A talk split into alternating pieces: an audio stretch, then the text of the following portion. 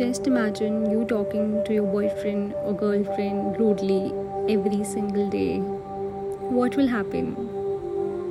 Finally, you guys will break up, right?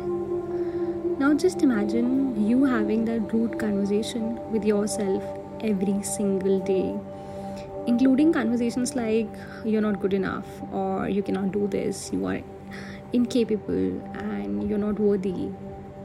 What will happen? Yes you know what will happen. So it's just like in relationships it's very important to have a very good talk with your partner.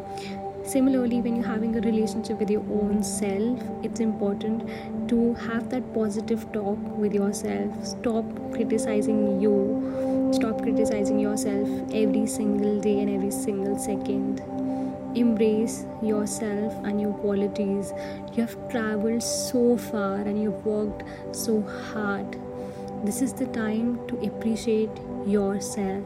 Just give a pat on your back or just give a tight hug to yourself because, my dear, you deserve it. Really, you deserve it. Hey, self, I love you.